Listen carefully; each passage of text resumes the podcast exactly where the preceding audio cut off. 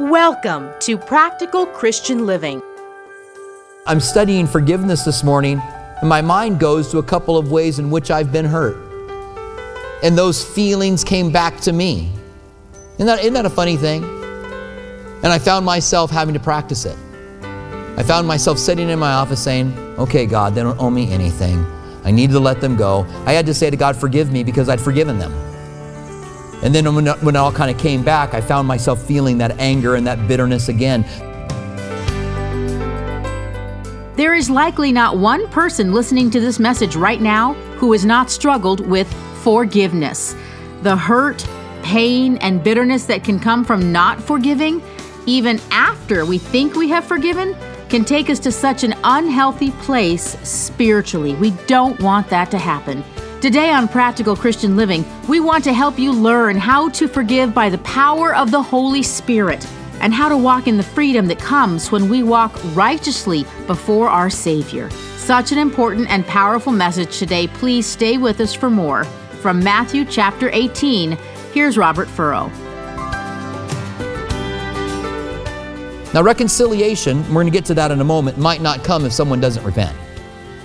Reconciliation is a lot more likely and doesn't have to happen if someone repents, but it's a lot more likely when someone does. Also, when someone repents and really apologizes to you in a good way, it can help you to deal with the hurt and the bitterness and the anger that you have. So consider if you've hurt someone, asking for their forgiveness, but make sure you ask in a way that doesn't prompt more bitterness and more anger and something that somebody has to deal with so much so that 20 years later he's talking about it on a Wednesday night service from the pulpit.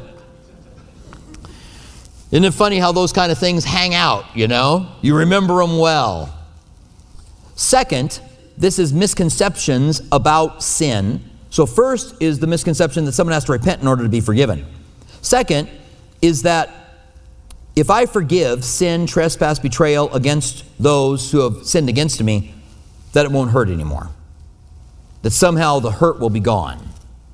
But that's just not true because we remember the betrayal. And all I can speak of is my own experiences of being betrayed and then how that will come back to me. How I won't think about it for years. And then how all of a sudden something will be set off in my memory and I'll remember the hurt, I'll remember the pain. I'll think, why did they do that? Why did they have to do it that way? And I'll kind of start to wallow around in the hurt. I kind of just settle down in a little, a little bit. It's not anything that I want. I don't want to feel that way. But there's something about that pain that was caused and wallowing around in it that makes me feel somehow satisfied. And I don't understand it. But there still will be hurt, and we have to deal with the hurt when it arises again. Especially if we still have relationships with those people that have hurt us. We still have to deal with that hurt. The third misconception on forgiveness is that forgiveness means reconciliation. Years ago, after a study on forgiveness, I had a woman come up to me and say, I cannot remarry my husband. I wasn't talking about remarrying, I was talking about forgiveness. But she assumed that when I said, no matter what your ex husband has done, you have to forgive him. That can be a hard thing, right? Because ex husbands and ex wives can, can cause a lot of pain. And no matter what your ex has done, you have to forgive them. She thought that meant that I've got to remarry him. She said, I can't remarry him. You don't know what he did. And I said, okay, I'm not, how did you ever get that? Because forgiving doesn't mean reconciliation. Listen, God does some amazing things, and I've seen some amazing reconciliations. I've seen people divorced, go through, through marriages of their own, and then God bring those people back together again. I've seen God work incredible restorations when someone has been a serial adulterer, their wife is divorcing them, and then there's a radical change and God gets involved, and I've seen them come back together again. And the particular person I'm thinking of today is a pastor today. God's using him as a pastor in a church today. Even though before he came to Christ, he was a serial adulterer and their marriage was almost destroyed, but God restored that marriage. God is great at bringing people back together again, and maybe a reconciliation would happen, but it doesn't have to. And at certain points, hey, if, if, if your best friend does something that really violates that friendship, you don't ever have to be best friends with them again. You can't hold bitterness and anger and unforgiveness towards them, but you can say, I don't know if I can trust them. The same is true with an ex husband or an ex wife. You, you have to forgive them, but you could say, uh, I don't know if I trust them, and so I'm not going to put myself in a position to be hurt again. You don't have to put yourself in a position to be hurt again just because you've forgiven. You might. God might do an incredible work. God might do an incredible restoration. But it's a misconception to think that forgiveness and reconciliation are the same thing. Now let's take a look at our text, and we'll talk some more about forgiveness when we, when we get done with this. So in Matthew chapter 18, in verse 21, it says, Then Peter came to him and said, Lord, how often shall I forgive my brother? Excuse me, Lord, how often shall my brother sin against me and I forgive him? Up to seven times? Now, maybe he was thinking of the statement Jesus said when he said, If your brother sins against you and repents, forgive him. If he sins against you seven times, forgive him. And Peter's like thinking, I'm paying attention, Lord. How often should I forgive someone if they sin against me? Seven times? And some of us might think that's a, you know, pretty incredible length of forgiveness. Allow someone to do something seven times and we still forgive them. Jesus said unto him, I do not say to you up to seven times, but up to 70 times seven. If I do my math right, that's 490 times. I don't think that Jesus was saying, get a pencil, make a little mark, get a, a notepad, make a little mark every time you forgive them. When you get to 490, you don't have to do it anymore. He's saying we are to be forgiving people, even if someone hurts us again and again and again and again. And I think we should recognize how hard it is what he's saying that we can never allow ourselves to settle in bitterness no matter how many times a person has hurt us.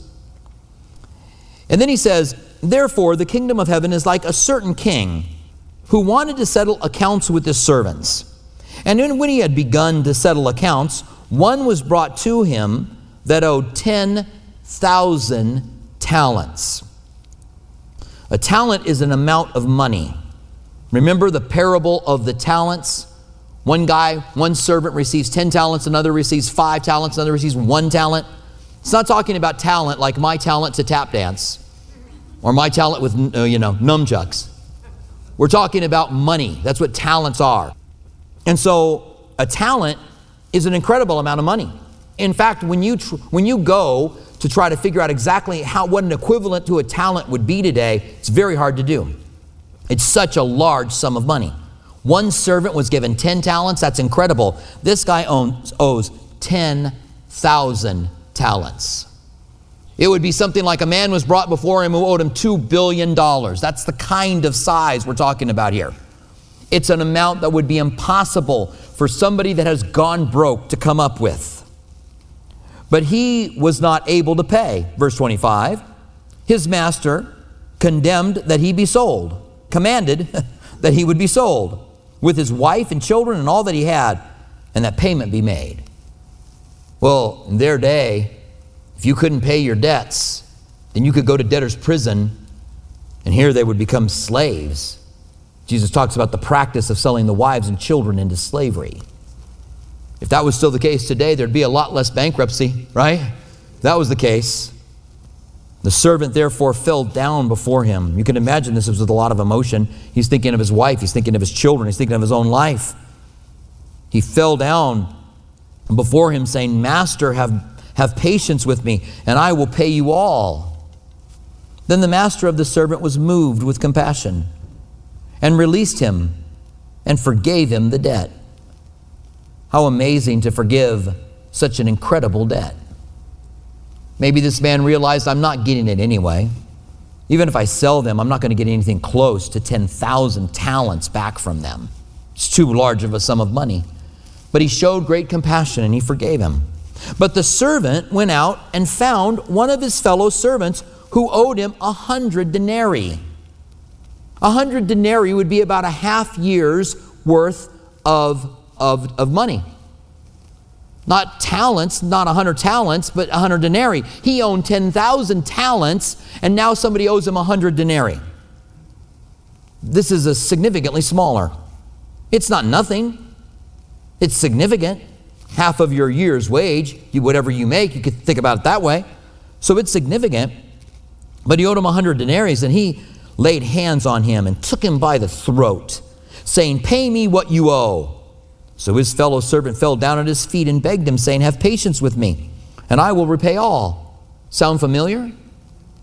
But where the servant that had owed the 10,000 talents really couldn't repay it all.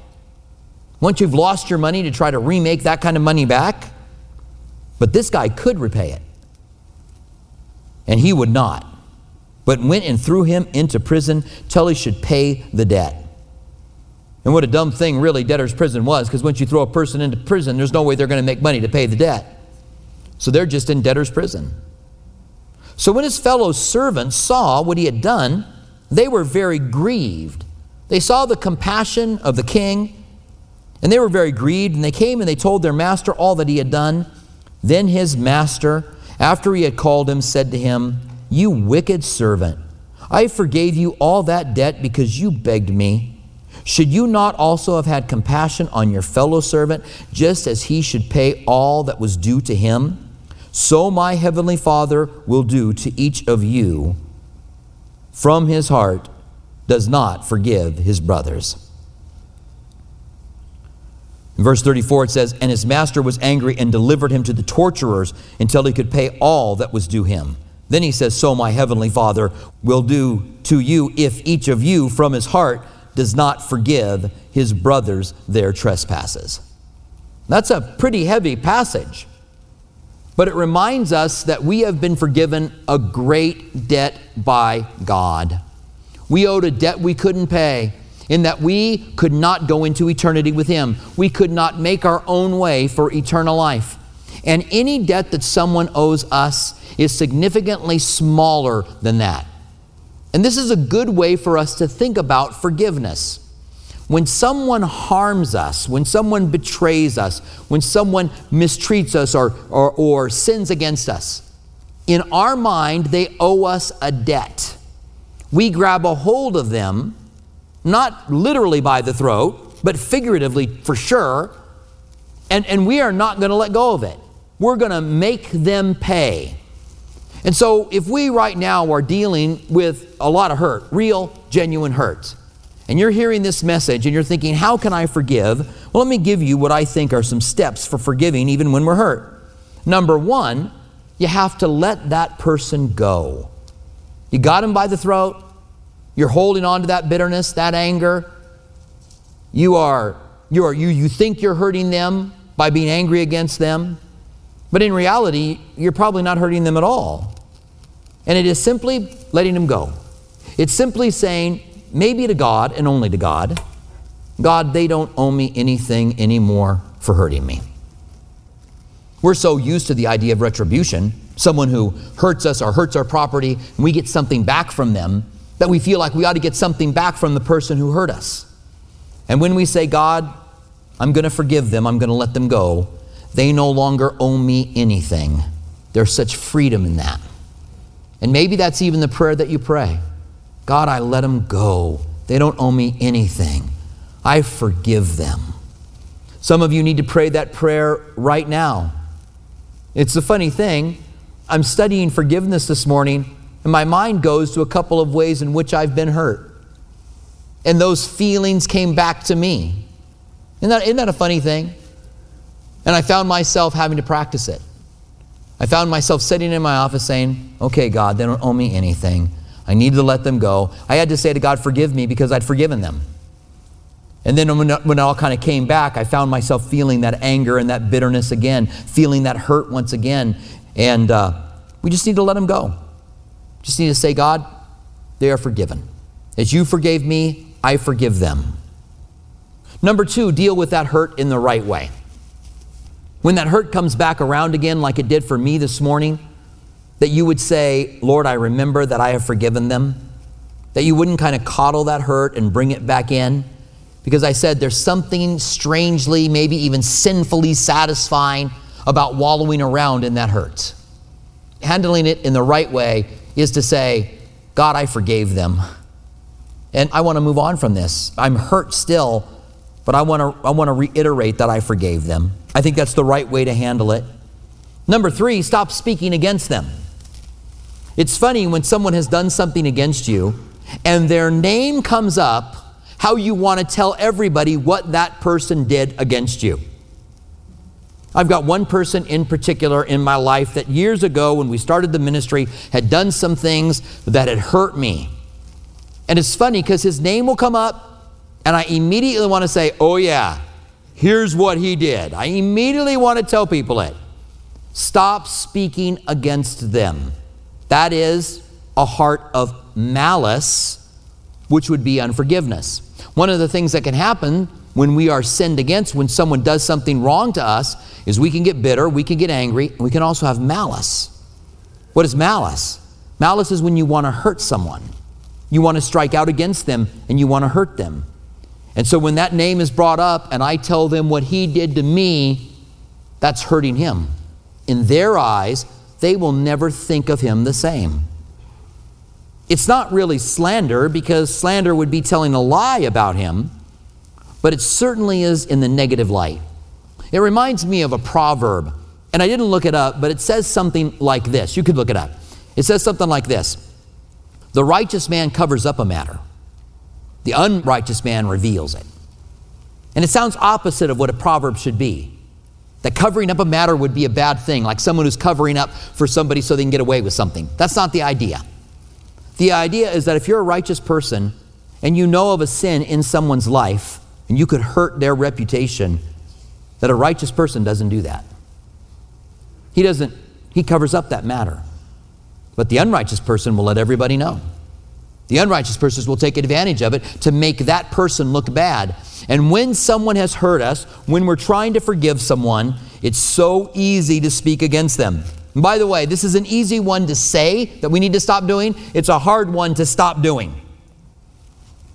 The next time it comes up, may the Lord give you a conviction, not condemnation, but a conviction. This is what you need to stop doing. Number four, and again, this is a hard one, but it's really true. Pray for, pray for them. Jesus said, Pray for your enemies, pray for those who persecute you. When that hurt comes up, when you remember what that person did, when their name comes up again, quietly lift them up in prayer. Ask that God would move in their lives. Ask that God would bless them. Bless those who curse you. Ask God, ask that God would take care of them.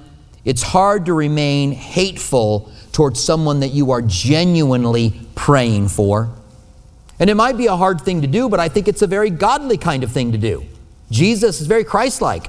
Father, forgive them, for they don't know what they're doing. Why they were harming him. And someone who's harmed us, when we ask God to move in their lives, it is being very much like Christ. Now, let's also ask the question what happens to us when we don't forgive? Well, first of all, we've read, and this parable illustrates, and it's kind of scary we will not be forgiven. So, Christians forgive. And if you don't forgive, you will not be forgiven. Now, there's all kinds of explanations of this because it goes against a lot of people's theology.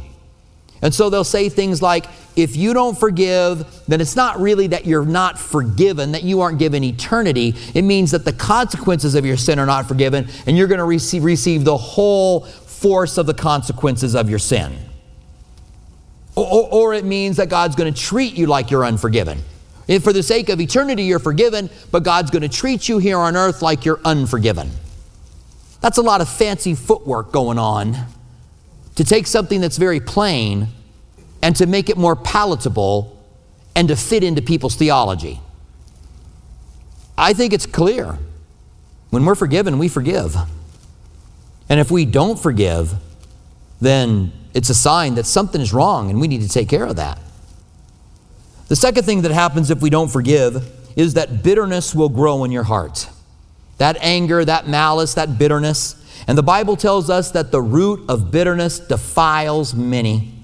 When we are bitter with one person and we refuse to take care of that, it's like we put on a pair of bitter glasses.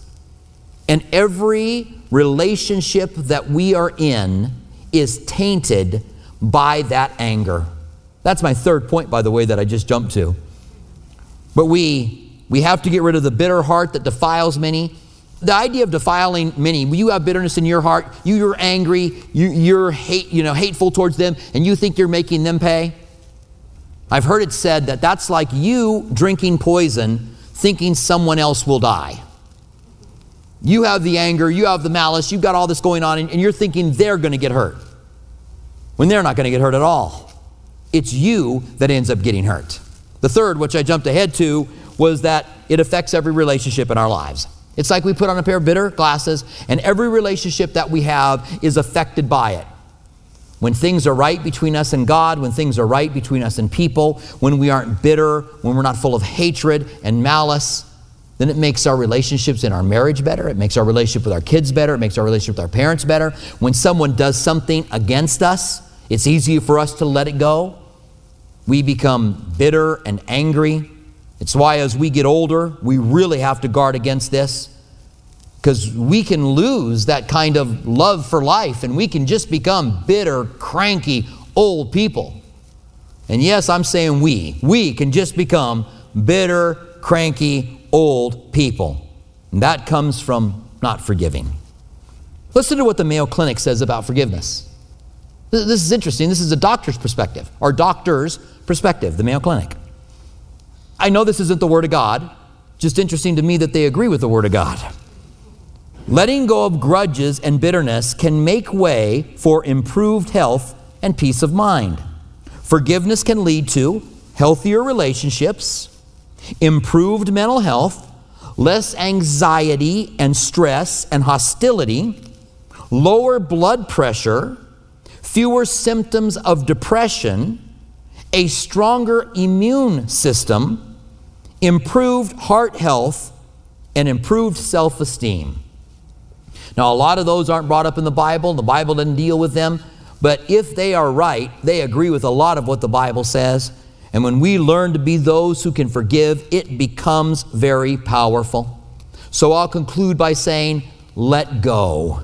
Let go of the unforgiveness. Let go of the bitterness. Let go of the anger. Let go of the malice.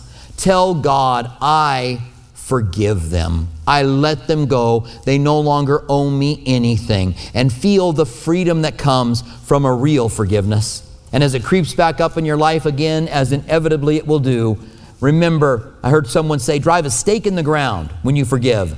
And then remember, I drove a stake in the ground. I said I had forgiven them and I am going to forgive them instead of coming back to the place where you have to deal with it all again. Stand with me, would you, and let's pray. Father, we want to thank you that there's so much in the Bible about forgiveness, so much that we hear, and we confess that this is a struggle for us, that people have hurt us, and sometimes our own flesh gets involved, and it's harder to forgive someone when there's malice and contention when there's difficulties that go on in a relationship, when maybe even bitter jealousies, we're jealous of someone. And so we just don't want to forgive when someone does something wrong. Lord, we understand the clarity of what you are saying here.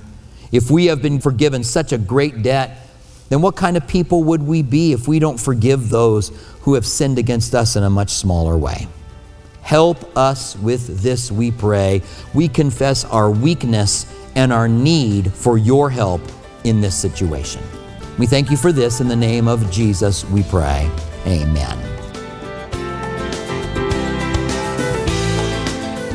Pray that the Lord is speaking to you in a personal way here at Practical Christian Living. If you'd like to hear more of Robert Furrow's teachings, visit calvarytucson.com. For our local listeners, Calvary Tucson is open and holding physical services while being mindful of social distancing guidelines. Our East Campus at Speedway and Camino Seco meets Saturdays at 6 p.m. and Sunday mornings at 9:45 a.m. Our West Campus, south of Palo Verde and I-10, meets Sunday mornings at 8:30 a.m. and 11 a.m. Our midweek service times are Wednesday evening at 6 p.m. at our East Campus and 7:15 p.m. at our West Campus. If you prefer, you can watch our service online at live.calvarytucson.com and also on our Facebook page and YouTube channel. Our online campus is available during East Campus service times. If Practical Christian Living Radio has blessed you and you'd like to donate, please visit pclaz.org. That's pclaz.org, where you can make a secure one time donation or sign on to become a monthly partner on a reoccurring basis. Have you accepted Jesus into your life or have questions about salvation? Email us at saved at calvarytucson.com. And don't forget to follow us on social media Instagram at Calvary Tucson and Facebook at Calvary Chapel Tucson. We want to remind our local listeners that you can watch Practical Christian Living Sunday mornings at 8:30 on KGUN 9 TV.